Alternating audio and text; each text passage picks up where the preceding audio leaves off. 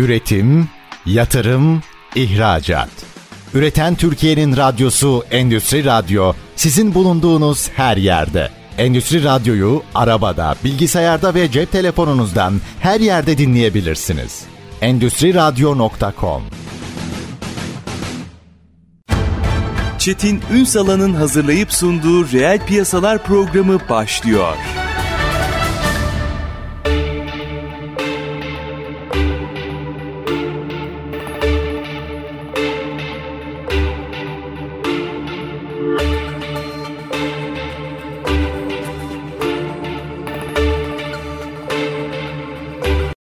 Piyasalardan merhabalar. Türkiye'nin gerçek gündeminde birlikteyiz efendim. Bugün Tacikistan konuşacağız.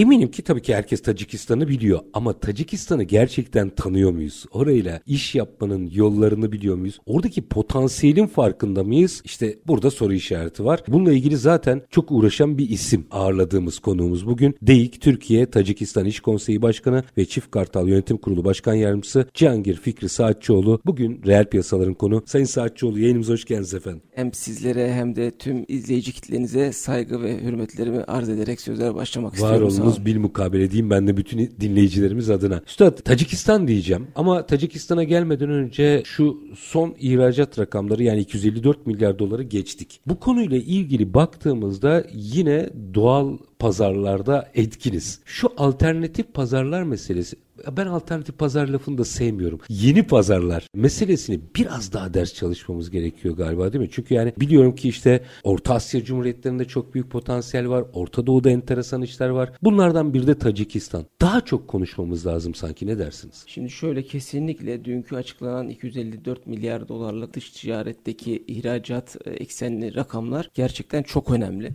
Tabii dış ticaret açımızın da belli segmentte ilerleyen düzeyde olması özellikle ham madde getirisinin Türkiye'deki üretici firmalar tarafından ithalata dayalı olması. Kendi sektörümüzden de örnek vermek gerekirse %80'e yakın biz e, ham maddenin tedariğini ithal Dışarı kalemlerden e, oluşturduğumuz için böyle bir zikzaklı durum söz konusu ama özellikle Türkiye imalat sanayinde hakikaten pandemiden sonra çok üst seviyeye ilerleyen bir seviyede en son açıklanan sanayideki büyüme rakamlarda %8,5 dolaylarında olması ve Türkiye'nin gerçekten de tekstilden demir, çeliğe, beyaz eşyaya, otomotiv sanayinde ve özellikle son dönemde gemi ta- üretimine vesaire varıncaya kadar ve yeşil kompozite, karbon emisyon vesaire anlamında da Türkiye son dönemde ciddi bir yol aldı ve savunma sanayindeki zaten istikrarlı konuşmuyoruz. e, bir tarafa koyuyoruz. Yol, o çok iyi gitti e, çünkü. yolda ilerlemesi bizim Orta Asya coğrafyasında da bu sektörlerin nasıl Türkiye'den oraya entegre olması konusunda ciddi anlamda bir teveccühün olduğu aşikar. O savunma sanayindeki o birliktelikten sanıyorum çok ders çıkarmamız gerekiyor. Şimdi şöyle Çetin Bey ben sektörümden de biliyorum. Özellikle Konya son dönemde Aselsan vesaire ciddi manada savunma sanayine angajı olmuş şekilde projelere dahil oldular. E şimdi kilogram başına 50 dolarlara varan seviyede Türkiye'nin ortalama 1.25 dolarlık KDV yani kilogram başına katma değerdeki dolar bazındaki skalayı bildiğimiz zaman gerçekten firmalarımızın o seviyeye entegre olması çok önem atfediyor. Biz sektör itibariyle de 15-20 dolarla dolarları kilogram başına yakaladığımız müjdesini de vermek istiyorum sizlerin Çok iyi. aracılığıyla. 10 katı o Türkiye ortalaması. Kesinlikle ve son dönem Türkiye çimento üretiminde de Avrupa'nın lideri konumunda. Değirmen makineleri, gıda fabrikaları ve yani A'dan Z'ye un fabrikası makine ekipmanlarının üretimi ve ihracatında da şu anda dünyada birinci sıraya erişmiş bulunmakta. İhracat bazında söylüyorum çünkü 170'e yakın ülkeye ihracat yapabilen kapasitede sektör. Tesis kuran bir ülke olduk. Geçenlerde Kesinlikle. yine burada konuştuk değirmen makineleri. E, tabii şöyle yani özellikle 2,5 milyar dolarlık geçen seneki toplamdaki sektörün yaptığı ciroyu göz önüne aldığımız zaman ve bu, bu sene bunu 3 milyar dolarlara çıkarma kapasitesinin olduğunu farz ettiğimiz zaman bir de Türkiye biliyorsunuz yani çay gibi, kayısı gibi, buğday gibi ürünlerin işlenip tekrardan da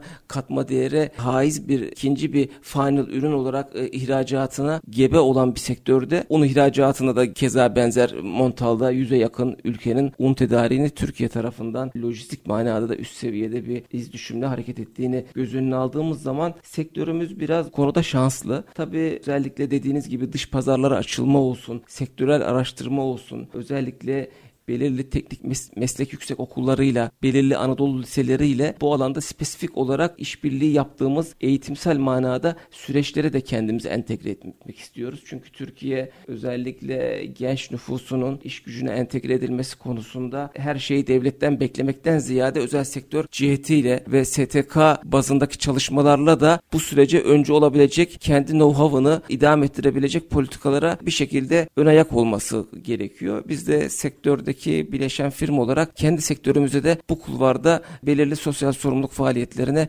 entegre olduğumuzu özellikle belirtmek istiyorum tabii ki. Yine Tacikistan'a geleceğim ama ilk önce bunları konuşalım. Deyik de enteresan bir hava yakaladınız. Yani pandemi döneminde biz de ekonomi basını olarak neredeyse her hafta bir Deyik başkanıyla bir araya geldik. Çok enteresan bir hava yakalandı Deyik'te. Ticari ateşe gibi çalışıyorsunuz her yerde. Şimdi şöyle tabii Çetin Bey 2 trilyon dolarlık gayri safi yurt içi hasıla olsun işte 12 12.500 dolarlık kişi başı milli gelir hedefi olsun. Bununla birlikte tabii yeni açıklandı 250 milyar dolar ama esas hedef 500 milyar dolar lanse edildi biliyorsun Türkiye'nin e, dış ticaret hacmi. Bu hedeflerin ulaşmasındaki esas kilit nokta DEİK olduğunu ben düşünüyorum. DEİK tabii biz ülke bazında birazdan Tacikistan'ı mercek altına alacağız sizlerle ama DEİK 170'e yakın ülkede konsolide olmuş iş konseyleri vasıtasıyla gerek Türkiye'den doğrudan sermayeyi oraya entegre etmek olsun, gerek ikili ülke arasındaki dış ticaret hacminin arttırılması manasında olsun, gerekirse bir yatırım ofisi gibi o ülkedeki yatırımcıyı da Türkiye'ye entegre etme noktasındaki promate'i, PR'ı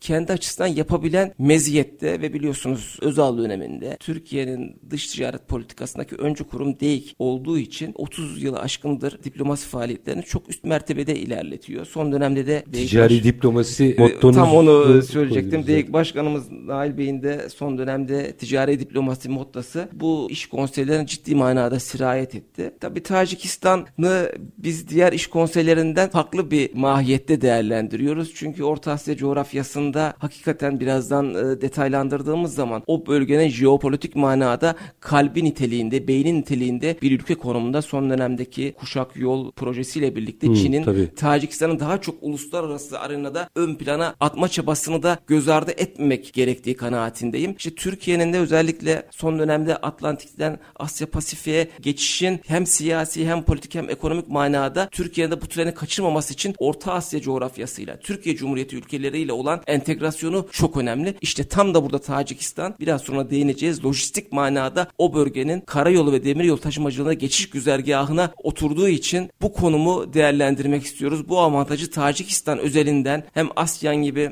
Asya Pasifik'teki belirli komiteler olsun, çalışma grupları olsun, hem gerekirse Avrasya Ekonomik İşbirliği gibi kurumlar olsun, son dönemde Türkiye'nin Şangay Beşlisi'ne işte en azından gözlemci statüsüne dahil olması gibi hedefler olsun. Buralarda Tacikistan hakikaten ön plana çıkmış durumda. Tabii Bu arada kuşak yolu hatırlatalım yani Çin'den başlıyor ama İngiltere'de bitiyor. Pekin'den Londra'ya Evet, kadar ki yani- geçiş güzergahında Bütün Avrupa'yı da kapsıyor. yani. Şöyle Çetin Bey doğudan Avrupa blokuna kadar 10 trilyon dolarlık bir Ekonomi. ekonomik bloktan bahsediyoruz. Türkiye Cumhuriyeti ülkeleri bu bloktan sadece 1.2 trilyon dolarlık pay alıyor. Sadece dememdeki maksat montal olarak çok yüksek bir oran ama özellikle Avrupa Birliği'nin ve Avrasya'nın şu anda işte doğum ve yani genç nüfusundaki kısır döngüyü göz önüne aldığımız zaman ve Avrasya coğrafyasının ciddi manada bir genç nüfusa yani 30 yaş altının %50'ye yakın bir nüfusa sirayet ettiği Orta Asya coğrafyası Türkiye Cumhuriyeti ülkelerinden bahsediyoruz. Tacikistan da bunlardan biri. Bu bloğu değerlendirmemiz lazım. Tabii özellikle son dönem Türk Devletler Teşkilatı'nın da aktif olması. İşte tabii Tacikistan şu anda Türk Devletler Teşkilatı'na dahil ülke konumunda değil.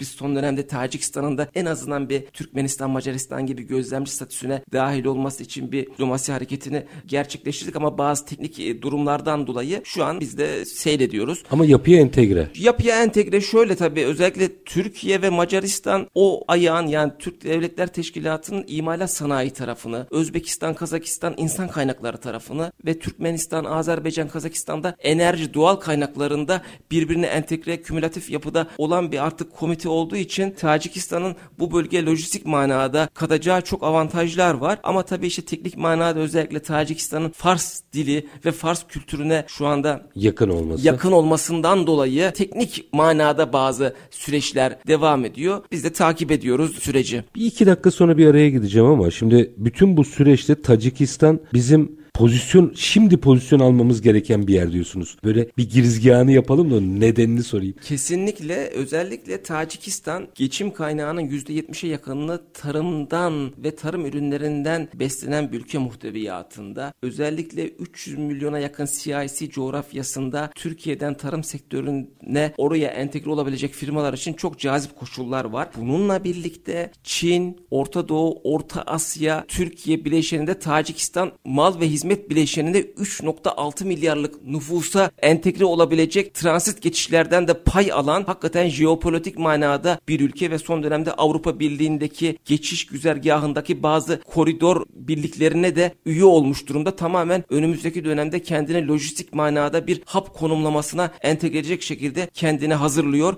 ve bu manada hem Çin'le hem Türkiye'den belirli sektörlerdeki know-how'ın entegrasyon noktasında biz DEİK İş Konseyi olarak yani Tacikistan İş Konseyi olarak Çetin Bey ve bunu tabii kendi başımıza değil Sanayi ve Teknoloji Bakanlığımızla COSGAP ile birlikte Tacikistan'ın tabiri caizse bir pilot ülke konumda Orta Asya coğrafyasında ele alıyoruz. Türkiye'den özellikle turizmden, makine sanayine, tarım sektöründen enerjiye, tekstile varıncaya kadar bazı sektörlerdeki know-how birikiminin Tacikistan'a nasıl entegre edilmesi ve ortak fon kurulması biliyorsunuz Sayın Cumhurbaşkanımızın da o son dönemde Şengay İşbirliği Örgütü'ne dahil olması konusunda bir ortak fon kurulması vesaire konularını gündeme getirmişti. Biz bunun benzerini Tacikistan üzerinde COSGAP ve Sanayi Bakanlığımızla birlikte nasıl oluşturabiliriz de şu anda e, tartıyoruz, ölçüyoruz. Çünkü bu bizi buraya getiren de en büyük handikap Tacikistan'da bir Türk Bankası'nın bir şubesinin faaliyette olmaması bizi şu an böyle bir arayışa da itti. Çünkü son dönemde özellikle Tacikistan tarafından leasing firmaları hmm. tarım sektöründe Türkiye ile iş yapmak istiyorlar. Bir bankanın elzem olduğunu biz her zaman dile getiriyoruz. 2021 Kasım ayında Duşanbe'de e, DEİK organizasyonunda biz Çetin Bey 150'ye yakın Türkiye'den özel ve kamu sektörünü Tacikistan'daki iş forumuna entegre ettik. Bu iki ülke arasındaki 30 yıllık diplomas tarihinde bir ilk oluyor.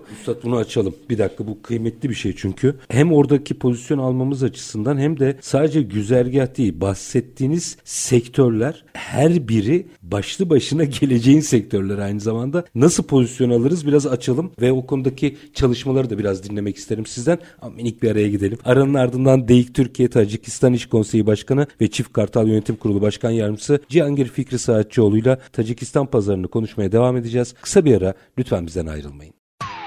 Üretim, yatırım, ihracat. Üreten Türkiye'nin radyosu Endüstri Radyo sizin bulunduğunuz her yerde. Endüstri Radyo'yu arabada, bilgisayarda ve cep telefonunuzdan her yerde dinleyebilirsiniz. Endüstri Radyo.com Kısa bir aranın ardından reel piyasalarda tekrar sizlerle birlikteyiz. Tacikistan'ı konuşuyoruz. Konuğumuz DEİK Türkiye Tacikistan İş Konseyi Başkanı ve Çift Kartal Yönetim Kurulu Başkan Yardımcısı Cihangir Fikri Saatçıoğlu. Şimdi öyle enteresan bir potansiyelden bahsediyorsunuz ki biz Tacikistan'da konumlanmak için aslında hamle yapmamız lazım. Çünkü anladığım kadarıyla çok kısa süre içerisinde yani dünya tarihi için belki kısadır. 3-4 sene içerisinde veya 5 sene içerisinde diyelim. İstesek de giremeyeceğimiz bir fotoğraf, bir pozisyona gelecekler. Bizim bugünden iş dünyasıyla orada birlikteliği sağlamlaştırmamız gerekiyor. Yanlış anlamadım değil mi? Kesinlikle doğru söylüyorsunuz Çetin Bey. Özellikle Tacikistan e, devlet makamlarının Türkiye'den herhangi manada doğrudan bir sermaye yatırımının olması durumunda inanılmaz şekilde imtiyazlar verdiğini özellikle burada yatırımcı firmalarımıza, ihracatçı firmalarımıza deklare etmek istiyorum. Gerek kurumlar gelir vergisi olsun, gerek gümrük vergileri olsun. Bütün makine teşhisatın bu bahsettiğimiz sektörlerde tekrardan bahsetmek gerekirse. Tarım, enerji, enerji, tarım, inşaat, tekstil gibi sektörlerde makine teşhisatının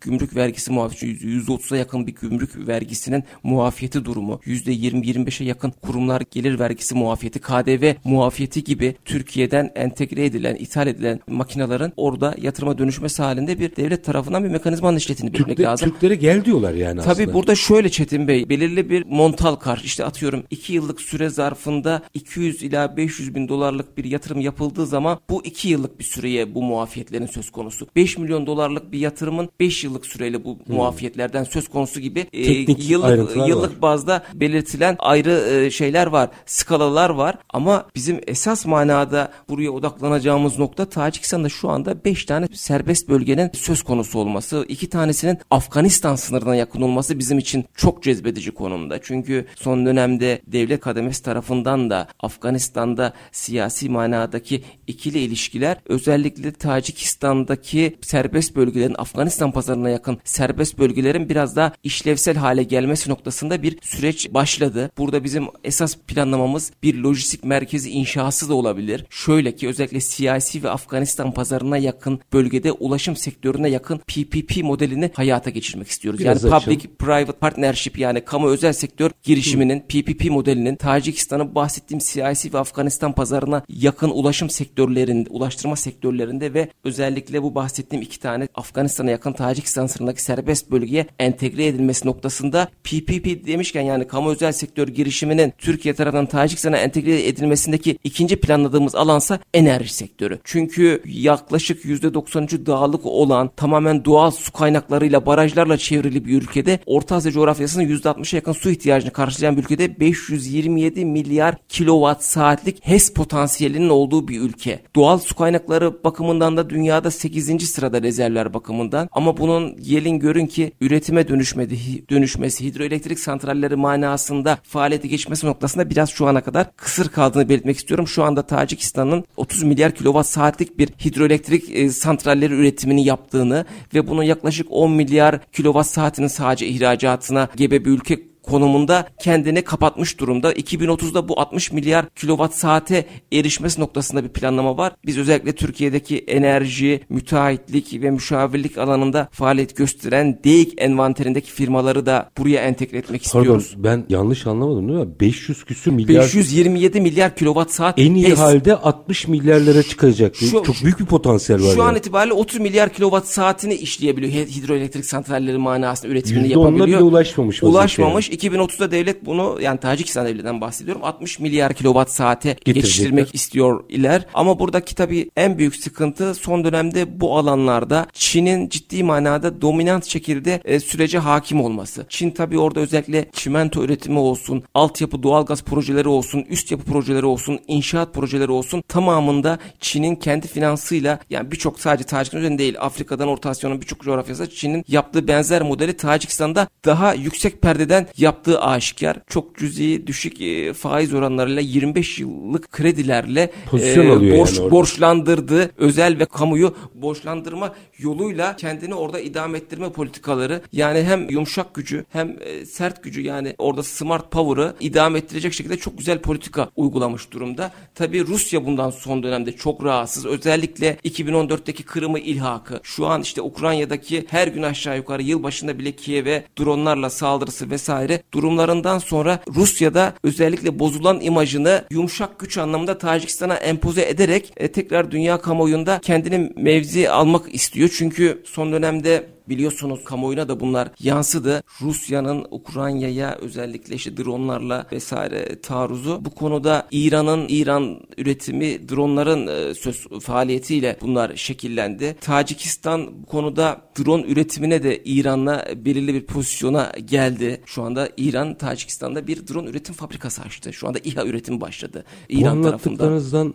e, bizim Tacikistan'ı hiç tanımadığımız ortaya çıktı. Şöyle Çetin Bey, geçen sene itibariyle Savunma Bakanımız Hulusi Akar Bey'in Tacikistan'a ziyaretleri oldu. Keza aynı şekilde Tacikistan makamlarının, Tacikistan Savunma Bakanı'nın Türkiye ziyaretleri oldu. Burada SİHA vesaire konuları da Hayır, gündeme devlet geldi. Devlet nezdinde tanınıyor olabilir. O girişi reel sektör sahada çok tanınmıyor. Şöyle çok enteresan bir enteresan. dipnot vereyim. Bu savunma sanayinde iki ülke arasındaki üst seviyedeki ilişkiler bizim savunma sanayine de yani DEİK olarak, iş konseyi olarak ne almamız noktasında kendimizi planlama sürecine dahil etti ve şu anda güzel müjdeli haberleri de sizlere iletmek istiyorum. Bilmiyorum özel sektör ismi zikretmemizde bir yani, sıkıntı var mı? O zaman girer. O zaman şöyle yine kamu alanında savunma sanayinde faaliyet gösteren iki firmamızın iştiraki konumunda bir e, Türk özel sektör firmamız savunma sanayinde şu anda Tacikistan'daki bir GSM operatörünün kırsal ve merkezdeki baz istasyonlar ihalesi projelerine dahil oldu. Hatta o süreçte biz biz numune ürününün gönderimi konusunda vesaire teknik olarak da destek verdik bu firmamıza. Bu süreçler dahil oldu. Şu anda özellikle Tacikistan'da siber güvenlik, siber eğitim konusunda yine Türkiye'deki önemli bir savunma sanayi firmamızın orada öncelikle eğitim manasında sürece dahil olması, siber bilişim, siber güvenlik alanında sürece dahil olması noktasında yine DEİK olarak önce olduğumuzu belirtmek isterim. Bunu, Yeni ekonomilerden yani hep gidiyor. Şöyle özellikle bilişim güvenliği, dijital finans alanları kuşak ve yol projesiyle birlikte Tacikistan'da geleceğin sektörleri olarak addedilen alanlar. Tabi esas bizim planladığımız nokta e, biraz önce belirttiğim gibi Türkiye'deki milli teknolojik güçlü sanayinin Tacikistan'a nasıl entegre edilebilirliği. Burada özellikle COSGAP kurumumuzla Tacikistan'daki yatırım komitesinin işbirliği manasında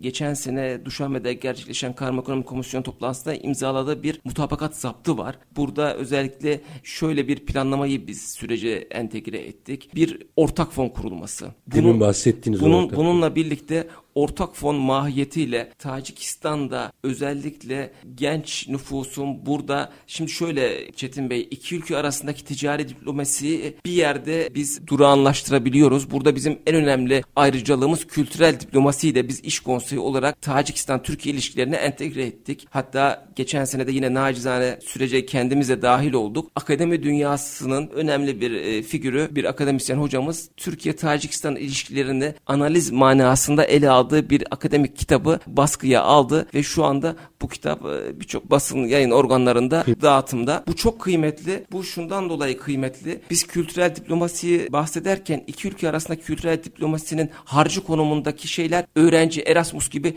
değişim programları. Yani özellikle Tacikistan'dan Türkiye'ye gelecek öğrencilerin burada belirli bir dönem tecrübe edinmesi, iş gücüne dahil olması ve daha sonra aldığı know-how'ında bu bahsettiğimiz oradaki COSGAP benzeri kurumla birlikte Türkiye'den biraz önceki bahsettiğimiz sektörler dahilinde orada nakış nakış işlenmesi gibi bir modeli biz öngördük. Gelen elçi olarak diyor yani. Gibi kültürel elçiden e, orada artık kendi işini kuran, Türkiye'deki know-how'ı bir şekilde oraya entegre edebilen mahiyette bir konuma erdirme noktasında. Tabii Türkiye olarak biz bu sürece daha yeni yeni entegre olmaya başladık ama Çin, Rusya özellikle Çin'deki Konfüçyüs enstitüleri Tacikistan'da birçok şehirde yapılanmış durumda. Şu an emin olun Çin ve Rusya bu manada kültürel elçileri bahsettiğiniz gibi kendi ülkelerinde okutup belli bir kademeye getirdikten sonra iş gücü manasında da tecrübe edindirip o ülkeye tekrardan vatandaşı olarak dönmelerine imkan sağlıyor ve bu sefer o ülkenin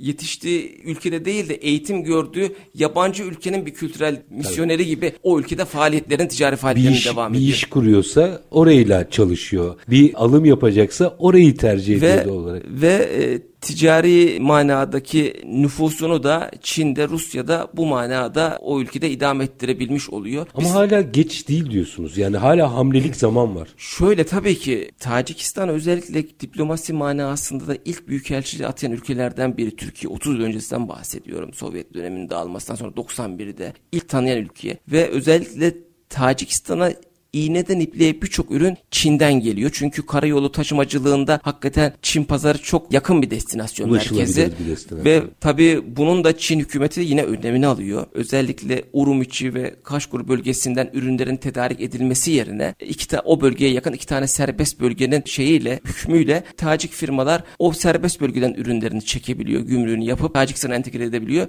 ve bu da birçok ürünün Tacikistan'dan gelmesine sebebiyet veriyor ama Türk ürünleriyle mukayese edildiği zaman hatırlarsınız 80'li 90'lı yıllarda özellikle Almanya'dan ve Avrupa'dan Türkiye'ye entegre olan birçok sektördeki üründe markalar ciddi manada bir kalite imajıyla piyasayı sirküle etmişlerdi. Şu an benzerini biz orada Türkiye'nin kaliteli Türk marka imajının Tacikistan'daki popülarite olmasının ekmeğini yiyoruz tabiri caizse. Hmm. Bu bizim için çok önemli bir kanal. Bunun üzerinden ilerlemek istiyoruz. Ama tabii bunu yaparken de belirli zorlukları da es geçmek istemiyoruz. Çünkü Tacikistan Orta Asya coğrafyasında özellikle belirli alanda ayrıcalığa sahip bir ülke. Mesela Türkmenistan, Kırgızistan, Afganistan buralarda yerel binek araç üreticisi bir firma yok. Son dönemde Tacikistan Güney Kore ile Kia ile firma adını da vermek gerekirse Güney, şu anda ortak üretimi mi? bir yerli bir binek araç üretimi noktasında bahsettiğimiz ülke pazarlarında tabiri caizse çok rahat bir şekilde niş pazar olarak Orta e, yayılmak için bir yiyecekler. politika belirlediler.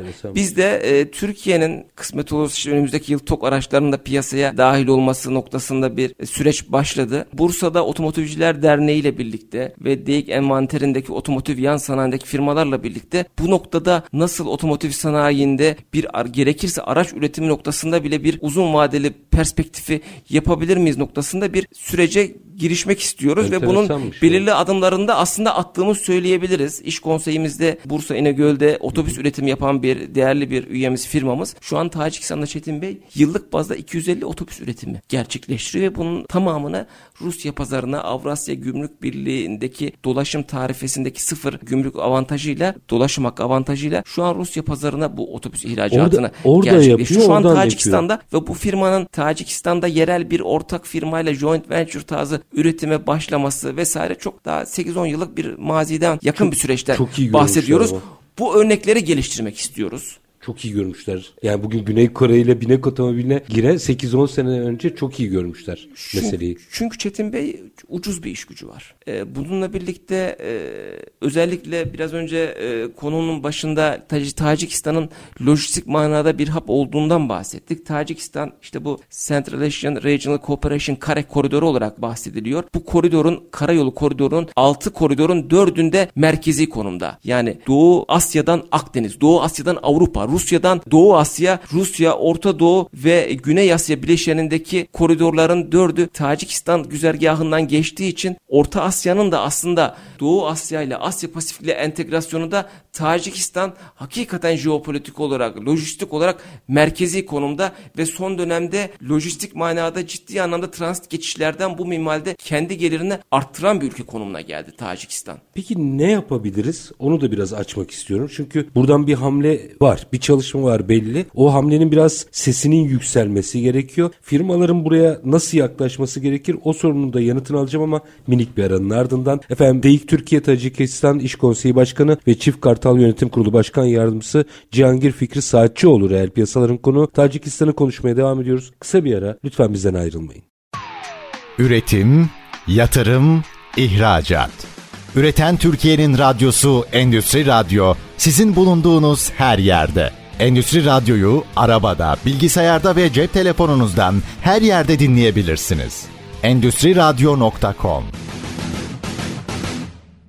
Kısa bir aranın ardından reel piyasalarda tekrar sizlerle birlikteyiz. Tacikistan'ı konuşuyoruz. DEİK Türkiye Tacikistan İş Konseyi Başkanı ve Çift Kartal Yönetim Kurulu Başkan Yardımcısı Cihangir Fikri Saatçıoğlu konuğumuz. Şimdi bir kere acayip bir potansiyelden bahsediyorsunuz ve anlattıklarınızdan anlıyoruz ki biz kamuoyunda çok az biliyoruz meseleyi. Anlattıklarınız çünkü hayret verici kadar büyük bir potansiyele sahip. Peki buradan oraya firmaları gidip hamle yapabilmesi için yolu yordamı ne bu işin? Ne yapabilirler? Şöyle Çetin Bey biz bir eylem planı hazırladık. Bunu tabii Karma Ekonomi Komisyon toplantısında Sanayi ve Teknoloji Bakanlığımızla ve KOSGİB'le istişare halinde önümüzdeki dönemki eylem planında özellikle Türkiye'nin makroekonomi politikalarının dijital finanstaki özellikle son dönemdeki ivmelenen yapısının Tacikistan'a entegre edilmesi. Dijital finans demişken bir dijital portalı da es geçmemek lazım. Türkiye'de yine benzer böyle e-portal üzerlerinden faaliyet gösteren kaç firmamız Tacikistan için çok cazip bir konumda. Yani Tacikistan'da Özel böyle bir mi?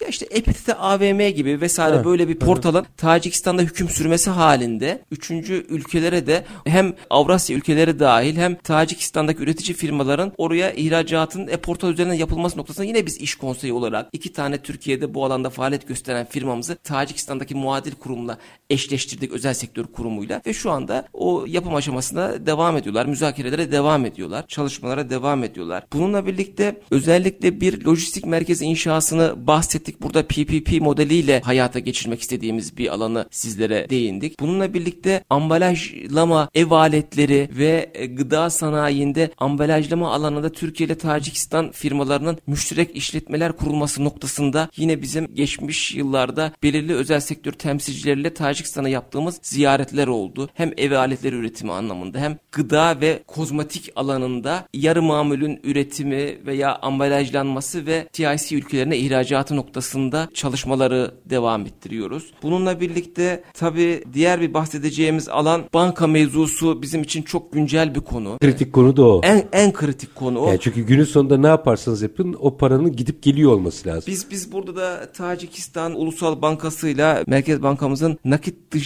ödemeler noktasında dijital ödemelere entegre edilmesi noktasında yine bu eylem planını yürürlüğe koyduk. Dijital bankacılığı Dij- mı? dij- dijital dijital bankacılık nok- noktasında çünkü şu anda Tacikistan'dan para transferi Dubai, Birleşik Arap Emirlikleri üzerinden olabiliyor. Ama teknik bir şey bu çözülebilir. Çözülebilir. Tabi esas bizi hareketlendirecek nokta e, geçtiğimiz ay itibariyle Tacikistan'daki bir bankanın İstanbul'da bir ofisi şu anda faaliyete geçti. Bu da önemli Hmm. Güzel. bir gelişme. Tabii biz e, Bu arada pardon siz sohbet arasında söylediniz e, dinleyicilerimiz duymadı. IMF'nin raporlamalarında da Tacikistan aslında dikkat çekici üst sıralarda bir yer. Evet yeşil Öyle- enerji kullanımında dünyada 8. sırada stabil ülke yani paranın transferi ve devlet ve yatırımların devlet garantisi altında olması gibi bir skalada 6. sırada. Şimdi bizim Türk Ülke firmalarında güvenli yani. Bizim Türk firmalarında en büyük ön yargı Tacikistan, Türkmenistan gibi kapalı ekonomi olarak zannedilen bu ülkelerde e, işte Paramlamam vesaire. İhracatımızı yaptıktan sonra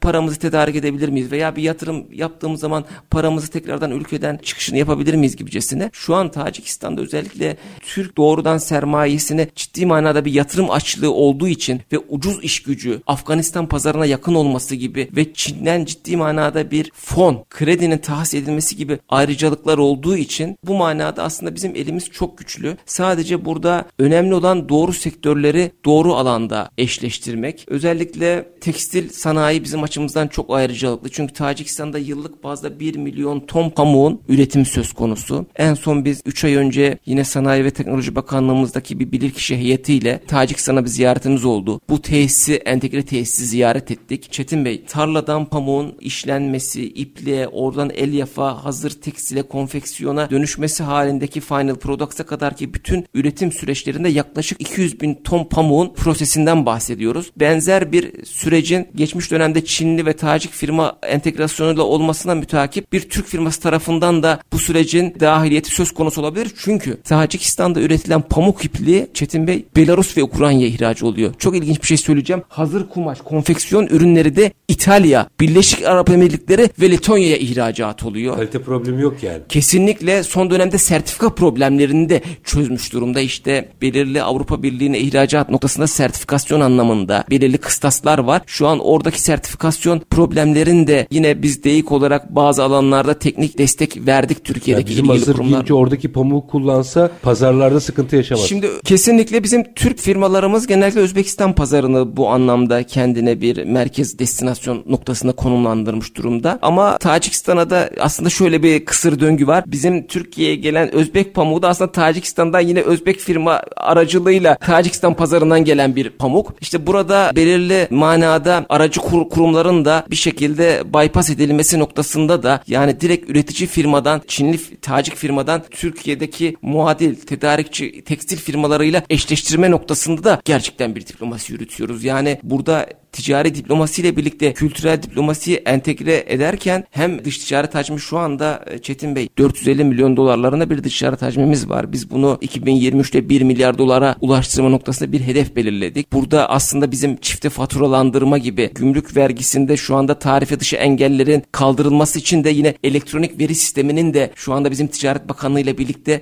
koordinasyon halinde gümrüklerde bir çalışma söz konusu. Hem gümrüklerden ürünün hızlı şekilde geçişi hem risklerin minimize olması gibi burada da yine DEİK olarak bir diplomasi yürüttük ve bununla birlikte bu konuyla eşgüdümlü tercihli ticaret anlaşması. Tabii biz bunu bir önceki yıllarda daha çok dile getiriyor idik. Çünkü iki ülke arasında 40'a yakın karşılaştırmalı üstünlük teorisine yani tercihli ticaret anlaşmasının kendi altındaki bir düzlemden bahsediyorum. İşte özellikle Tacikistan'dan hazır deri, organik manada kuru kayısı, kuru incir, kuru ceviz, alüminyum pamuk da yüksek e, skalada kalite ve ucuz maliyette Türkiye'nin tedarik etme imkanı var. Keza Türkiye'den de Tacikistan'a işte otomotiv yan sanayi gibi, mutfak eşyaları gibi, demir çelik sanayi gibi alanlarda ve gıda sektöründe kanatlı ürünler, şeker ihracatı gibi, şeker pancarı ihracatı gibi alanlarda karşılaşma üstünlük alanlarımız var. Bunu biz gerçekleştirmek istiyoruz. Sanki lojistik sektörünün de orada çok hamle yapması lazım. Şöyle e, Çetin Bey, lojistik manada bu pandemi döneminde özellikle Çin'den tedarik edilen navlunlardaki maliyet pandemi dönemine nazaran 3 kat artmış durumda. Çin'den Tacikistan olan durumdan bahsediyorum. Ama şu anda Türkiye'den Tacikistan olan navlun bedellerinde herhangi bir değişim söz konusu değil. Yani tabiri caizse Çin'le navlun bedeli anlamında başa baş noktaya geldik. Biraz tabii onların fiyatı daha nispeten düşük olmakla birlikte bu anlamda önemli bir avantaja dahil olduk. İşte burada özellikle PPP kamu özel sektör girişimini Tacikistan, Güney Asya, Afganistan ve CIC ülkeleri koridorunda ulaştırma sektöründen firmaları dahil edebilirsek bir lojistik üs inşası da bu sürece dahil olabilir. Lojistik üs manası birçok ülkenin Türkiye tarafından dile getirdiği bir alan, bir mecra ama Tacikistan biraz önce bahsettik. Tacikistan önümüzdeki döneme de ciddi anlamda yatırım yapıyor. Euroas adı altında yine Avrupa Birliği'nin bir geçiş güzergahının olduğu bir koridordan bahsediyorum. İşte Kafkasya, Orta Asya ve Avrupa düzlemindeki bir lojistik transit geçiş bölgesi. Tacikistan bu kuruma da şu anda entegre oldu, dahil oldu. Hakikaten Avrupa Birliği'nin de son dönemde Tacikistan'a ciddi manada bir dikkati nazarıyla baktığı gerçeği var. Son dönemde Alman orijinli firmalar Tacikistan'da çok ciddi know-how yatırımı yapıyor. Güneş enerjisi paneli üretimi vesaire noktasında Alman firmalarının Orada. Tacikistan'da yatırıma başladığını belirtmek istiyorum. Çünkü Tacikistan'da şöyle bir iklim durumu var Çetin Bey. Yılın 300 günü güneş iklimini örtüsünü barındıran bir ülke. Bu alanda işte seracılık, topraksız tarımı da 300 gün. 300 günü aşkın güneş iklimi şu anda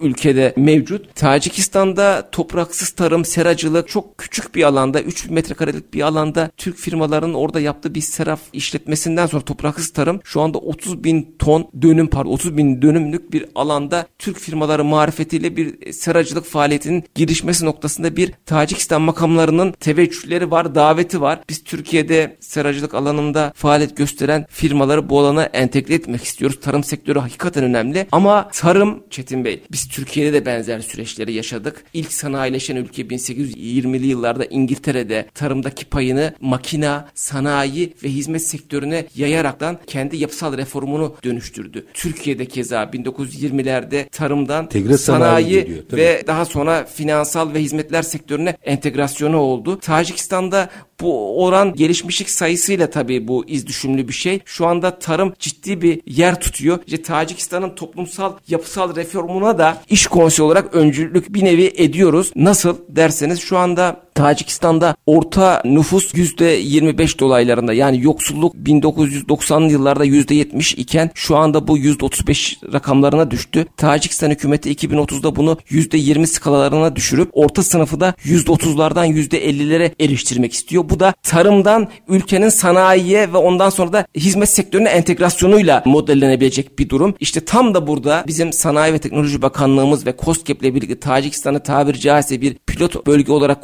konumlandırıp belirli sektörlerdeki know-how'ın oraya entegre edilmesiyle üretim modelinin Tacikistan'a Türkiye tarafından milli teknoloji güçlü sanayi mottasını Türkiye'nin Tacikistan'a Orta Asya'da bir rol model olabilecek şekilde benimsenmesi için gerçekten manada, gerçek manada bir yol haritasını belirledik. gerekiyor. Çünkü bu bizim önümüzdeki dönem Türk Devletler Teşkilatı'na, Türkiye Cumhuriyeti ülkelerine de rol model olabilecek mahiyette. Çünkü Türkiye Cumhuriyeti ülkelerinin kendi arasındaki dış ticaret yani totaldeki dış ticaret hacmi 560 milyar dolarlık bir alana gebe. İşte 1.2 trilyon dolarlık bir ekonomi bloğundan bahsettik. Tacikistan hakikaten hem o coğrafyaya erişim manasında hem de Asya Pasifik'e Türkiye'nin erişim manasında hem lojistik manada hem de know-how'ının üretim sanayinin entegrasyonu manasında bir sıçrama tahtası olacağını öngörüyoruz. Çünkü Çin Tacikistan'ı Özbekistan'a sıçrama tahtası olarak görebiliyorken bizim benzer koşullarda Orta Asya coğrafyasında Tacikistan'ı sıçrama tahtası olarak görmemizde hiçbir engel olmadığı kanaatindeyim. O pazar içinde bir denge noktası bu çok net anlaşılıyor. Süren bitti ama bir ya da iki cümle şunu almak istiyorum. Reel sektöre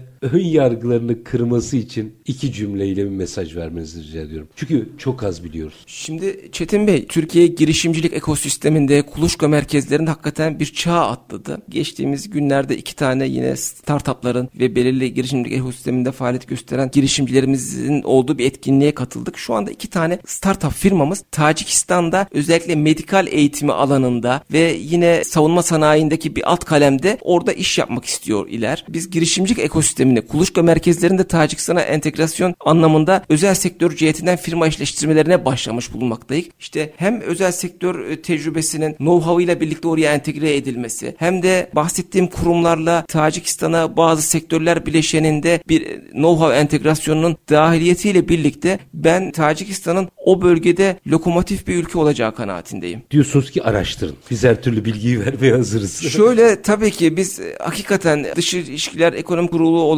Türkiye Tacikistan İş Konseyi olarak iki ülke arasında bir köprü vazifesini kendi açımızdan bir misyon edilmiş konumdayız. Burada esas e, mottomuz ticari ve kültürel diplomasi. Kısmet olursa şöyle bir müjdeyi de vermek istiyorum ve o davette sizlerle birlikte hareket etmek de isteriz radyonuzla. Önümüzdeki aylarda Tacikistan'dan bir sanatçı ile Türkiye'de yine şu anda müzisyen olan bir sanatçımızın şu anda besteleri şu anda düet konumunda çalışmalara başladılar. Şu andaki Türkçe bestenin Tacikistan'da Tacikistan Cumhurbaşkanı Senfoni Orkestrası tarafından Tacikçe'ye çevrilmesi durumu şu anda başladı. Ortak kültür Ve oluşturuyorsunuz. bir cello sanatçısı da orada bir önemli bir figür olarak bu konsere ev sahipliği yapacaklar. Bunun hem Duşanbe ayağını hem İstanbul ayağını planlıyoruz. Bununla birlikte bu bahsettiğim Tacikistan tarafındaki ülke Latin Amerika biraz önce bahsettiğiniz Brezilya ve Orta Doğu ülkelerine Brezilya'da daha sonraki aşamada Brezilya'da bir konser planlamasını yapmak istiyoruz. Çünkü Mevlana Celaleddin